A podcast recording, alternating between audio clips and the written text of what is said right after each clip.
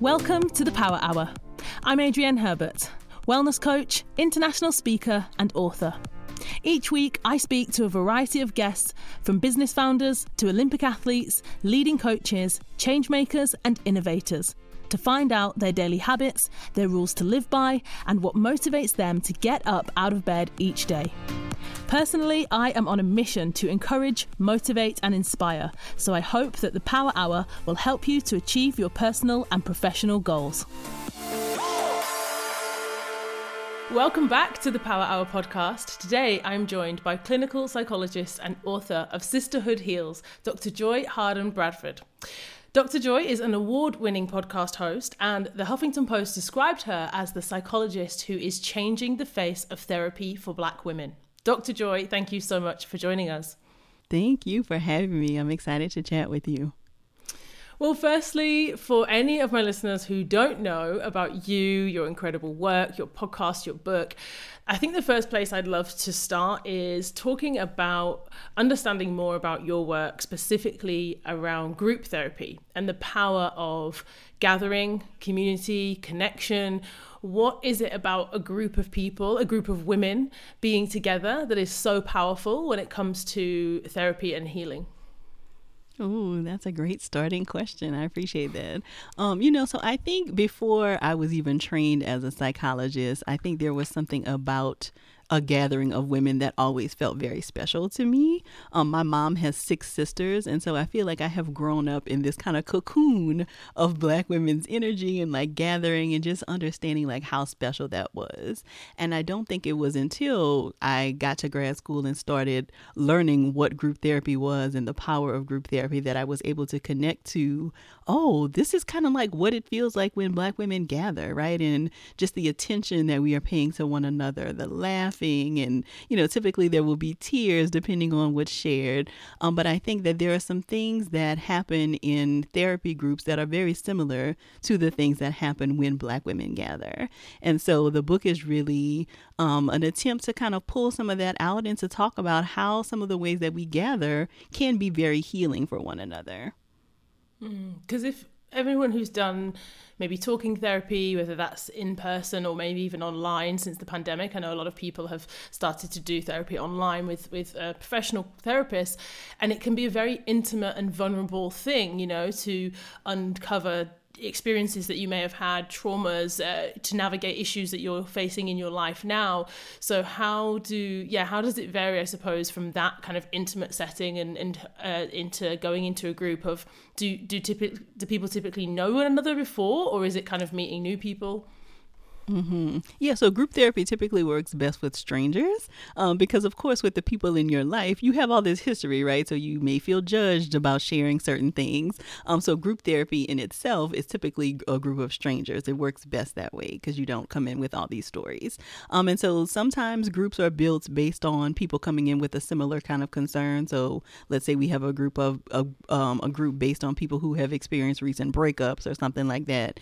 And then other times, the groups that I am most familiar familiar with are just kind of people who have a variety of concerns because the idea behind group therapy is that it really isn't as much the content of what you're bringing into group therapy, it really is that we are connecting on the emotions, right? So even though grief for me may be related to the loss of a loved one, and your grief may be related to the loss of a job, we can still both connect on what it means to lose something that was important to us or lose someone who was important to us. And so, group really is kind of foundational or based on the idea that, um, you know, we are never alone with anything that we are struggling with. And so, sometimes when you go into a group, you realize, like, oh, this thing that I had been hiding or feeling really ashamed of, somebody else really connects with it, and I don't have to feel ashamed about it.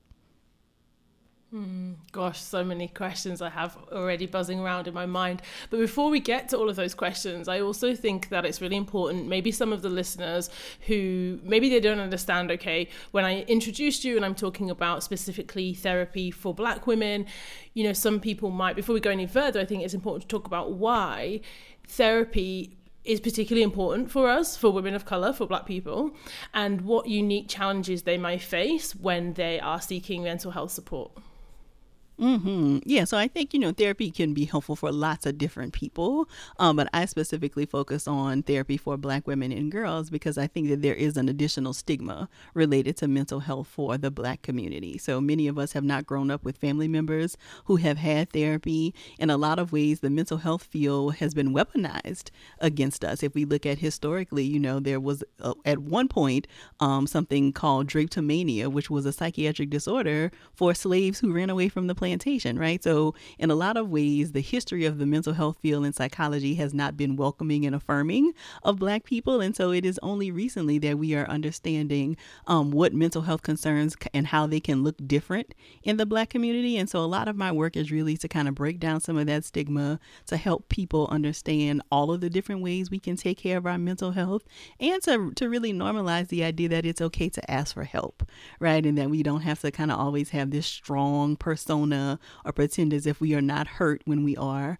Um, and so a lot of the work we do at Therapy for Black Girls is aimed at making these mental health conversations more accessible and relevant. Hmm. Yeah, and there's so many layers, of course, to yeah the stereotypes that people even hold about themselves, let alone the yes. you know other people's expectations of us as well. So let's dive into the book because you've written the book Sisterhood Heals where should I begin? Joy, firstly, when I got an early copy, I was so lucky I received an early copy um, as we share the same publishing house. And I typically listen to audiobooks because I'm not a very fast reader. So if I listen to a book, I can often consume the entire book, um, you know, whilst I'm running, whilst I'm driving, whilst I'm cooking. But to sit down and to, to read a book, I have to really, you know, carve out the time and the space.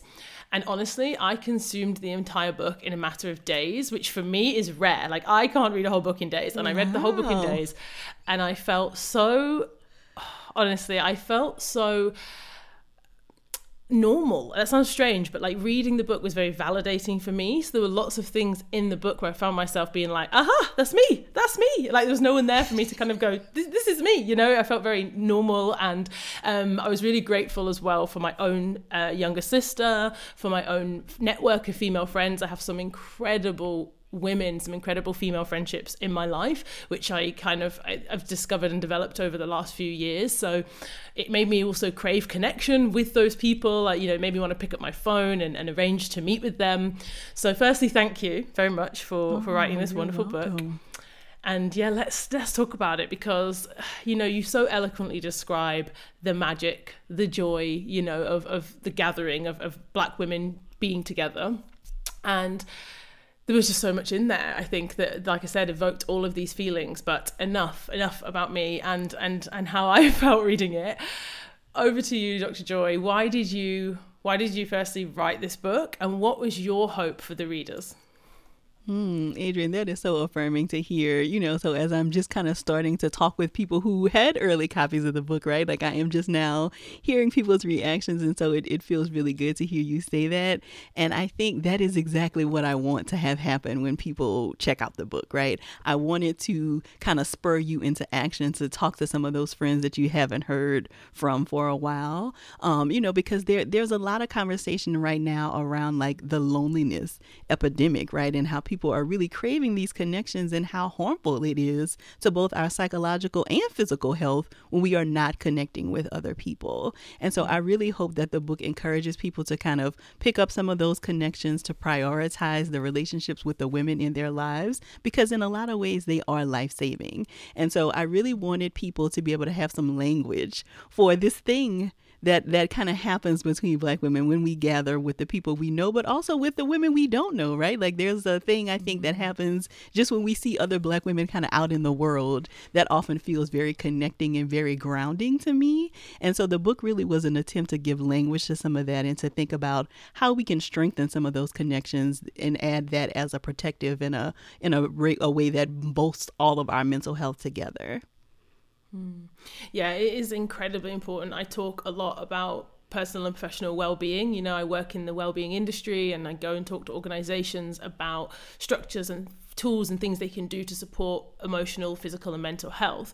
And it's interesting because often people they might expect me to talk about physical activity, sleep, nutrition, but often they don't expect me to talk so much about connection and about purposefulness and about doing things in service of others and having yeah having relationships you know inside and outside of your work and it's just it's so impactful for our health and i think where so many of us have moved to different work lifestyles. So working from home more.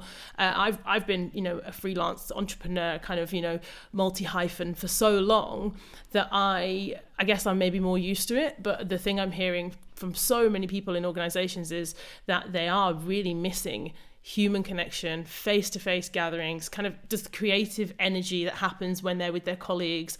And yeah, I think if someone's listening to this, I'm probably more on the extroverted side. I enjoy joining the dots of different people, different groups. I'm quite happy to uh, host things and you know invite people and speak to strangers. That's that's always been my my way but it's not like that for everybody. And so some people might say, yeah, I'm experiencing this loneliness. I'm working from home a lot. My lifestyle's changed since the pandemic, but I don't feel that I have that network or I don't have those women that I can reach out to. And they're reading the book, they might be like, oh, I want that, you know, really bad. So, yeah, how, what would you say to those women? How could they start to build some of these relationships?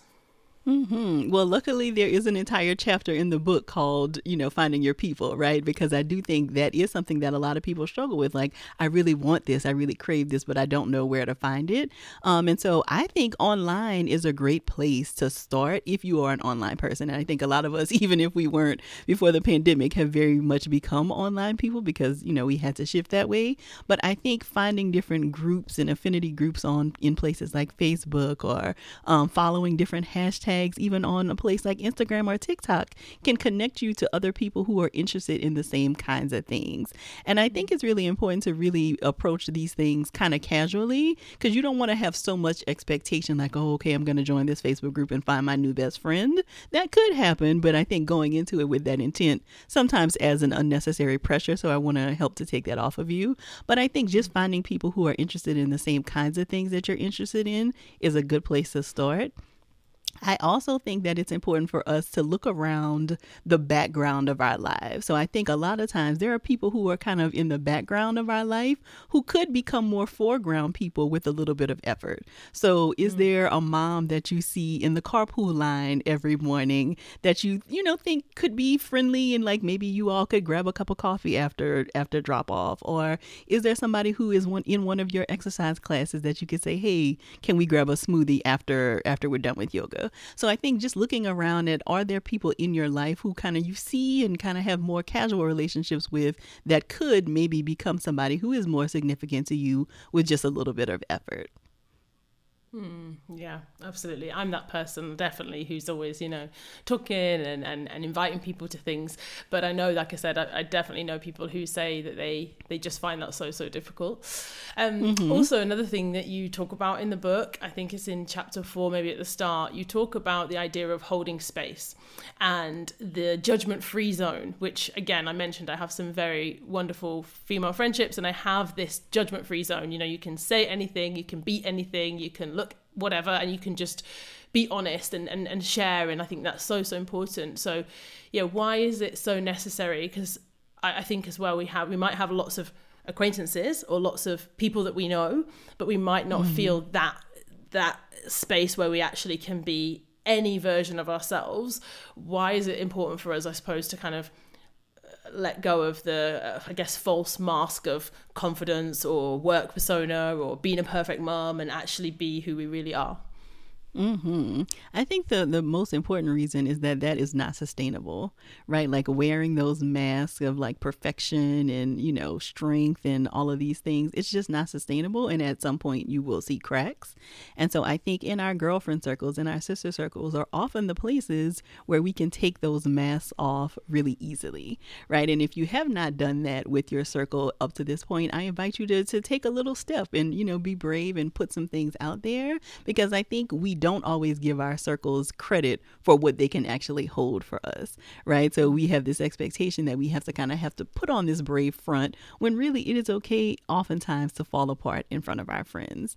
And if that has not been the case for your circle, I would wonder why, right? Like, is there something happening in the dynamic where people don't feel like they can fall apart? And, and what role do you play in kind of perpetuating this idea that this is not a safe place to fall apart? Because again, it's just not sustainable. And so I think with our friends are one of the places that it often does feel comfortable to fall apart and not have to wear those masks that we have to wear in so many other places in our lives.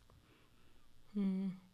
Yeah, I think my from my own experience typically, and also for other friends who've told me that sometimes it's a feeling of you don't want to bring other people down. So sometimes people mm. will say, you mm. know, actually they don't want to really share. And you know, someone asks you how you are or how's it go. You know, I don't know, it's how a relationship issue or a work issue or yeah. raising kids is difficult, and they'll go, you know what, I don't want to burden you with this. So let's just, you know, mm-hmm. everything's fine. Let's just talk about you. Yes. How's work? And it's like they don't want to share the truth because if it's really difficult and challenging and hard, and if maybe it has been for quite a while, I have those friends that say to me, they're like, oh, you know, after three months, four months, five months, they're like, I don't want to become that friend who's always like a downer. So then they just pretend that everything is fine. And I, I know that mm-hmm. myself, because I'm often an uplifter, I'm an encourager.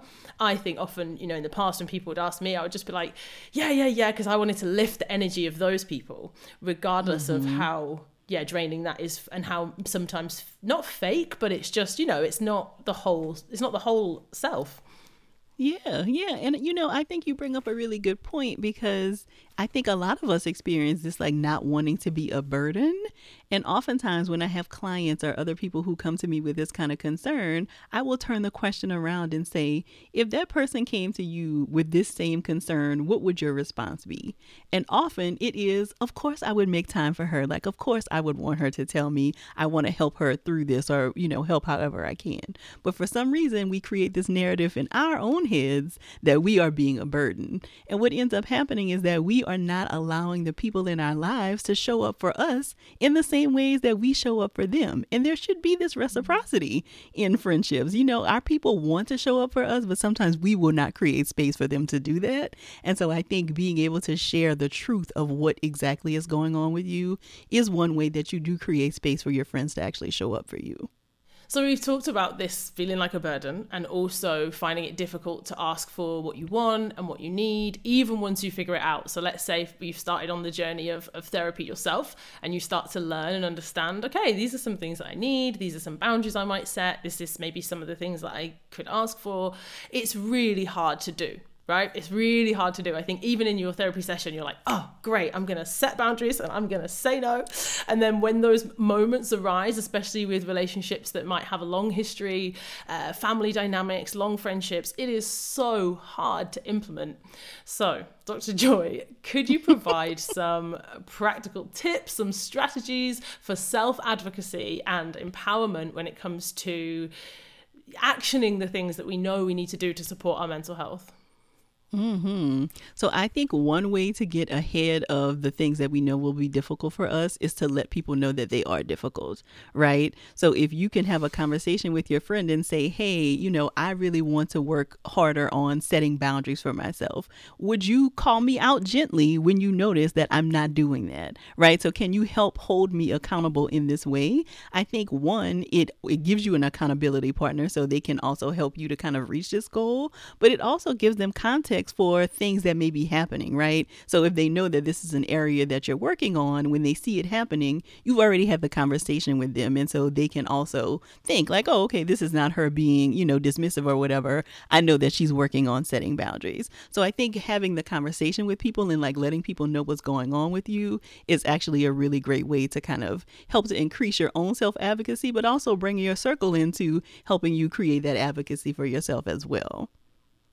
Yeah, I've seen people do this, like the skill, and I'm always, I'm always, I just admire them. If anything, when I see people set those boundaries and they just say, "No, I can't attend, thank you," They don't mm-hmm. follow up with why and I'm sorry. They just, you know, and I'm always like, wow, I just the you know, you respect them more. You don't you don't feel a way about when somebody sets a boundary with me anyway. If right. anything, I respect and try to kind of um, learn from that behavior. But I find it mm-hmm. incredibly difficult. Listeners of this podcast, if they've been listening for a long time, they may have heard me say before that I'm a recovering people pleaser or that I I overcommit. That was my thing at the start of this year. I was like, that's something I've got to stop overcommitting because, you know, time is arguably, I say, the most valuable thing that we have. It's the most valuable thing we can give to another person, our children, our partner. And so when you overcommit, everybody suffers as a result especially me and at the start of the year i did i do think i was getting it but already i guess we're halfway through and mm-hmm. those the diary's getting busy things are happening every day and i find it incredibly hard especially mm-hmm. you know mm-hmm. social invitations to say no, I can't make it. Sorry. Oh, not with, mm-hmm. not not even with the apology, but just no, I can't make it. It's yeah. why is it so hard? well, I think it's just a skill, just like anything, right? Like we are, we're not robots, right? So we're not going to ever be 100% at anything. But I think when you recognize it's something that you want to work on, you do it and you give yourself grace in making mistakes, right? So, so I think that this is a perfect example for you to realize, like, okay, here we are at the year halfway mark, and I realize I'm slipping back into some behaviors I don't like. So giving yourself permission to start over, like, okay, I need to reassess, like, what was I doing in the beginning of the year that I've lost and how can I add that back into, you know, into my schedule so that I can create better boundaries for myself. I think giving ourselves permission to kind of start over as often as we need is also something that's really important when you're thinking about how to advocate for yourself and being graceful with yourself. You know, when when other people make mistakes in our lives, we typically say, "Oh, it's fine. You'll do better next time." But for ourselves, we tend to be very harsh and critical like, "Oh, you messed up. Like here you go doing this thing again." And that's not actually going to be a helpful motivator. Like shaming ourselves into new behavior is not typically very effective. Hmm. I'm going to write that down because it's uh, yeah, it's definitely been a long life, lifelong habit of mine to almost pride myself on you know focus and consistency and discipline. So I definitely need to practice self compassion when I make mistakes.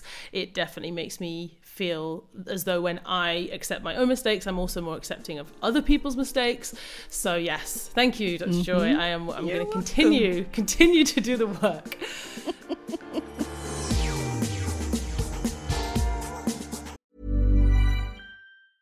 Ryan Reynolds here from Mint Mobile. With the price of just about everything going up during inflation, we thought we'd bring our prices down. So to help us, we brought in a reverse auctioneer, which is apparently a thing. Mint Mobile unlimited premium wireless. Ready to get 30, 30, bit to get 30, bit to get 20, 20, 20, bit to get 20, 20, bit to get 15, 15, 15, 15 just 15 bucks a month. So, Give it a try at mintmobile.com/switch. slash $45 up front for 3 months plus taxes and fees. Promo for new customers for limited time. Unlimited more than 40 gigabytes per month slows. Full terms at mintmobile.com.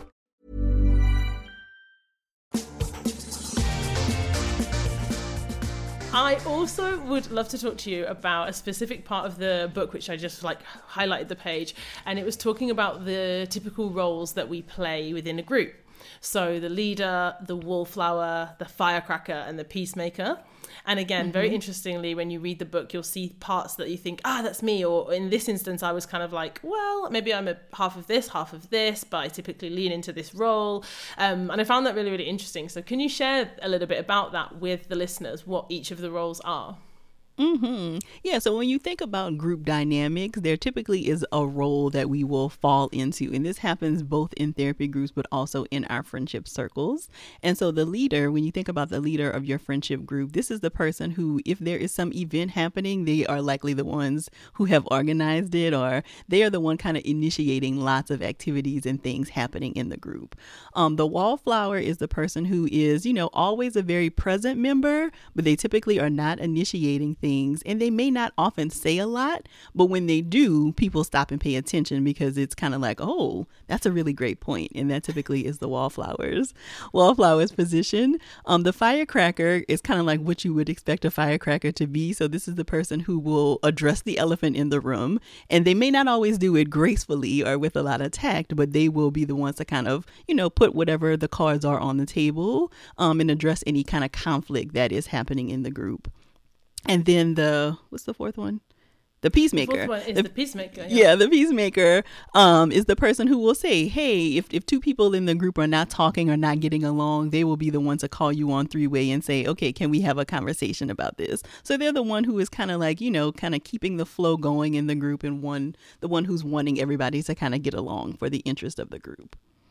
Mm, yeah, I find these things fascinating, as I said, and when you answer those kind of, you know, those quizzes that tell you, you know, my, my son, he he's always asking me, he'll have like an Avengers um, comic, and he's asking me, would you choose this or would you choose this? And he's trying to figure out if I'm Batman or if I'm Spider Man, and I love it. I love these things. Um, but what happens when you have maybe two leaders in a group or two peacemakers in a group or maybe there's no leader in the group. You know how because obviously we don't always have these kind of like functional right. ideal um, roles. So yeah how can people if they're thinking oh actually yeah there's there's too many firecrackers in the group or or whatever how can we address that yeah, you know, so it is important to think about the fact that these are not like hard and fast. And in some of your circles, you may be one type, and in another circle, you may be someone else. But I do think if you have too many of one type of person in a group, it is a good idea for you to have a conversation around how is the the group actually functioning now if like everybody is a firecracker, right? So if everybody's just kind of putting things on the table, but there's no one kind of keeping the peace and saying like, okay, well, have we thought about it this way? Then do people actually feel safe? In the group, right? Because the idea is that everybody has a role, right? And in order for the group to grow and for all of us to kind of get our needs met, everybody has a role to play in that. And if nobody is kind of, um, you know, kind of initiating activities, then do y'all go for long periods of time without seeing one another, which can then lead to a breakdown in the group feeling like it's a, a good place for everybody to even hang out. So the roles are important. Um, and I think it, the, the idea behind these roles is for you to have a conversation with your sister circle around what role do you think you're playing? What role might be missing? And if you are playing a certain role, do you even like it? Right? Because I think for a lot of people who find themselves maybe in the leader position, you know, it, it kind of is a natural, like I think some people are just kind of natural leaders, right? Like they are the organized the organized people. They're the ones who don't mind, you know, kind of planning all the trips and all of that stuff. But at some point that can be resentful, right? People can develop some resentment because it feels like, well, does is this friendship as important to other people as it is to me? because I'm finding myself doing all of this work. And so I think a conversation around what role you're playing in the group is just a great way for you to kind of put some things on the table to think about how is this group functioning and is there something we could be doing better to be more of ourselves, but also to support one another better. Mm. Oh, I love this because exactly that point you said about resentment. And I think often people fall into a role for a long time. So then mm-hmm. other people in the group have the expectation that, well, you're the person who does that. That's, and you know, we have that in our relationships, right? I think about marriages right. or spouses. And sometimes it's like, well, you always do that. So then you assume you're always going to. But I think that mm-hmm. communication part is so key. If, if you're not feeling, happy, comfortable, if you're feeling like, you know, often people think, oh, they take it for granted, I always do this. You have to tell people, actually, you know what, I always do this and I'd really like someone else to do it or you know someone else to to support or take the lead for example. Or I think with the with the example of the peacemaker even that expectation that okay, sometimes those people are going to just go with the flow and they're not going to push back and actually saying, maybe I want an opportunity to lead. You know, it's like, I think that's super, super important. And exactly. I'm, some, I, you know, I love to talk, as you can probably tell. But I know for some people, even the idea of like, okay, let's meet and have this conversation, they find that almost like you're making a conflict or it's this drama or why have we got to have this big serious talk? And sometimes it's like well just because whatsapps and emojis and you know can we just meet and talk? Um, do you mm-hmm. think that i guess the modern world uh, people are less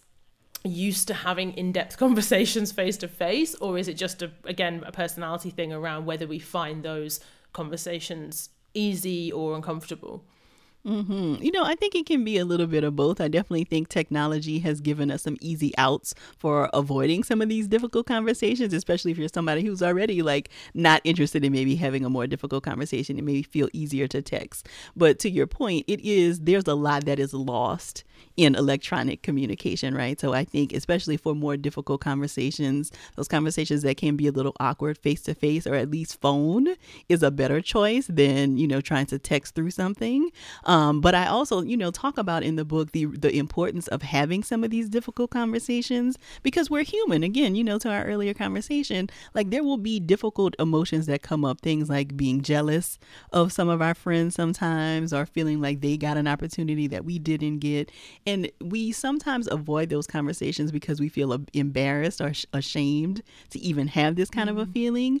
But usually, when you can put those things on the table, it actually can make the relationship cl- closer. So, our fear is that, oh, if I tell her I'm jealous of her, she won't want to be my friend anymore. And that may happen, but most often, what happens is that you're able to have a conversation about how you're feeling. And then, you know, you don't feel embarrassed about it anymore. And it actually makes the relationship closer. So, I do typically suggest suggest that if you're going to have a more difficult conversation, you try to do that in person or on the phone as opposed to a text message conversation. Mm, yeah, because as you said, it's wearing that mask again, right? So pretending that you're not feeling envious when you are, or pretending that you're not dimming your light. You know, I have a lot of successful, wonderful entrepreneur friends, and when they tell me their their career successes or their joy or their new book deal or their new whatever, you know, being able to share that joy is so, so important. And often they'll say to me that, you know, with different relationships in their life, they can't do that. You know, they have to kind of dim their success. And again, we're wearing those masks to, but you can't have, I guess, this real deep connection with someone if you're constantly holding a part of yourself back. Yes, absolutely. Absolutely. And I think it is important to think about, if you find friends in your life who that is their tendency, that they feel like they have to kind of play themselves small, like that to me indicates that something is going on in the dynamic that makes it so that they don't feel like they can take up space. So it could be an internal thing that they need to work on, but it also be, could be because you're taking up too much space, right? So if there isn't ever any space for them to kind of brag on themselves and like celebrate themselves, then maybe there's something that's happened that you need to take a step back and be more intentional about celebrating them and like really bringing them out of their shell. Um, and I think that, that that that's something that is often overlooked in friendships too. Is that yes, we can ask for what we need, and that should be the primary thing, right? Like we have the greatest chance of getting our needs met when we ask for them. But when you are in relationship with other people, especially longer relationships, there are some things you know about your sister friends. Like you know the one who is likely not going to brag about her new promotion, and so as her friend, you should brag on her for her, right? And kind of try to pull that out of her so that it is clear that everyone has a chance to be celebrated in the circle. Joy, we do not have that problem in my friendship group. Everyone, honestly, it's like, oh my gosh, you are amazing. You look amazing. Like anytime we're together, it's it's so funny if you're, you know, taking the photo and everyone's like, oh my gosh, you look sensational. And I'm like, you are amazing. We literally gas each other to the point where we're just laughing because we're, oh, we're so modest, you know, we're so modest. It's great.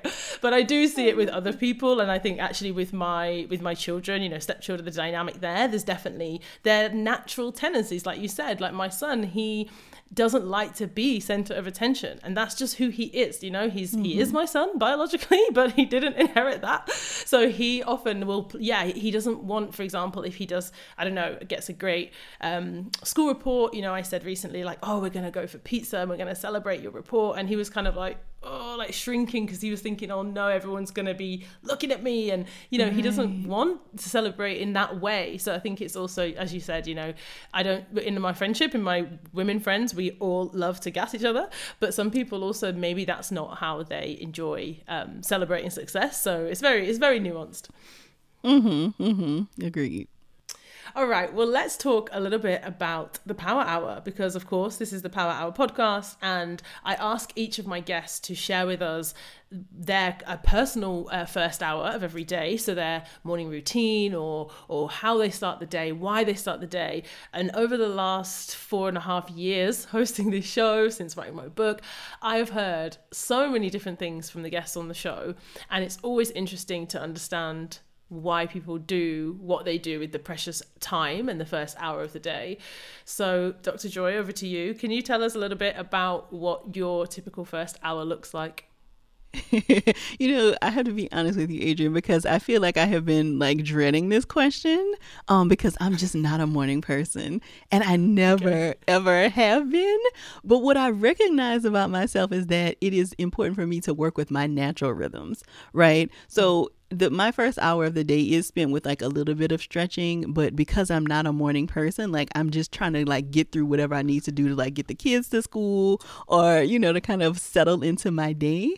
I really feel like my power hour typically happens between like 11 p.m. and midnight because okay. that is that is the time when you know most other people in the house are asleep. You know, my husband may still be awake, but the kids are in bed and like everything is quiet, and I feel like I can really focus on, um, you know, like okay, what did I do today? What what needs to happen for me to set myself up for success for tomorrow? Um, and I'm just not tending to anybody else's needs as opposed to the morning. It, now, I think if I got up early enough, I probably could have this, but again, I'm just not a morning person, and so I prefer for that that quiet time, that reflection time, um, to come for me at a time that feels like it is more in alignment with my natural rhythm. Mm, yeah, and that's essentially what the power hour concept is because for me, it's first thing in the morning, you know, before the kids wake up. But for a lot of people, it's not that time. And I always say to them, the most important thing I believe is about, for me, solitude. It's the only time of the day when I can be by myself, which I think is important. But for other yes. people, it, it might just be that that is one hour or maybe 30 minutes if it's not a whole hour, where they are, exactly as you said, putting their needs first without feeling like this is selfish, this is self indulgent. Oh my goodness, how could I, I, hear it so much from women? I don't want to discount men, but typically I hear this from women at the end of my keynotes or in the q&a people will say they're like oh i just i can't i have so many other things to do so many other people that need my time and energy and attention that it just feels so selfish to say i'm going to take time every day for myself to walk or do Pilates or have a bath or read. They kind of almost laugh at it. It's like read every day. They're just like it doesn't, you know, doesn't work in this world. So I think it's so important for people to hear that actually whatever time is about creating some space and some time for yourself. You deserve that. Mm-hmm, mm-hmm. You're right. And I think, you know, as, as women, we often have been socialized to just give, give, give to other people. And the idea that an hour of, of the 24 hour day that you have would be selfish, I think is something we really have to kind of train ourselves out of. Um, and, you know, even back to our earlier conversation around like boundary setting and people pleasing, like, I think the idea is that even if it's hard at first, like you do it anyway, right? So even if there is guilt, even if it feels selfish, even if it feels laughable, that you commit to doing it until it does feel more normal, until it does feel restorative and as a thing that you deserve just because you, you're probably handling a lot. Hmm. Yes. Oh, Joy. I've loved this conversation. I was looking forward to this all day. Uh, can you tell us where people can get the book? Here in the UK, when is the book available? The book is available on June 29th in the UK, and you can grab your copy at sisterhoodheals.com. Great. And where can people find more of you, more of your work, and your podcast as well?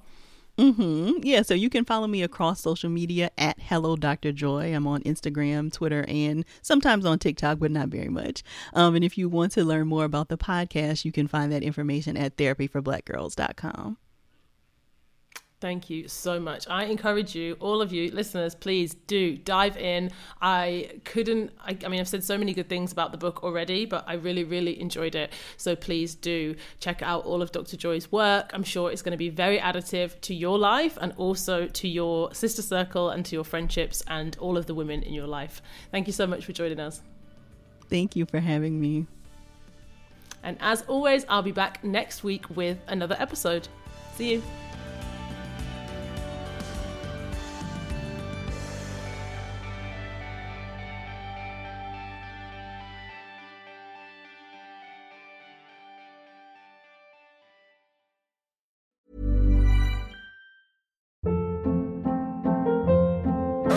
Hold up. What was that? Boring. No flavor. That was as bad as those leftovers you ate all week. Keke Palmer here, and it's time to say hello to something fresh and guilt-free. Hello Fresh. Jazz up dinner with pecan-crusted chicken or garlic butter shrimp scampi. Now that's music to my mouth. Hello Fresh. Let's get this dinner party started. Discover all the delicious possibilities at hellofresh.com.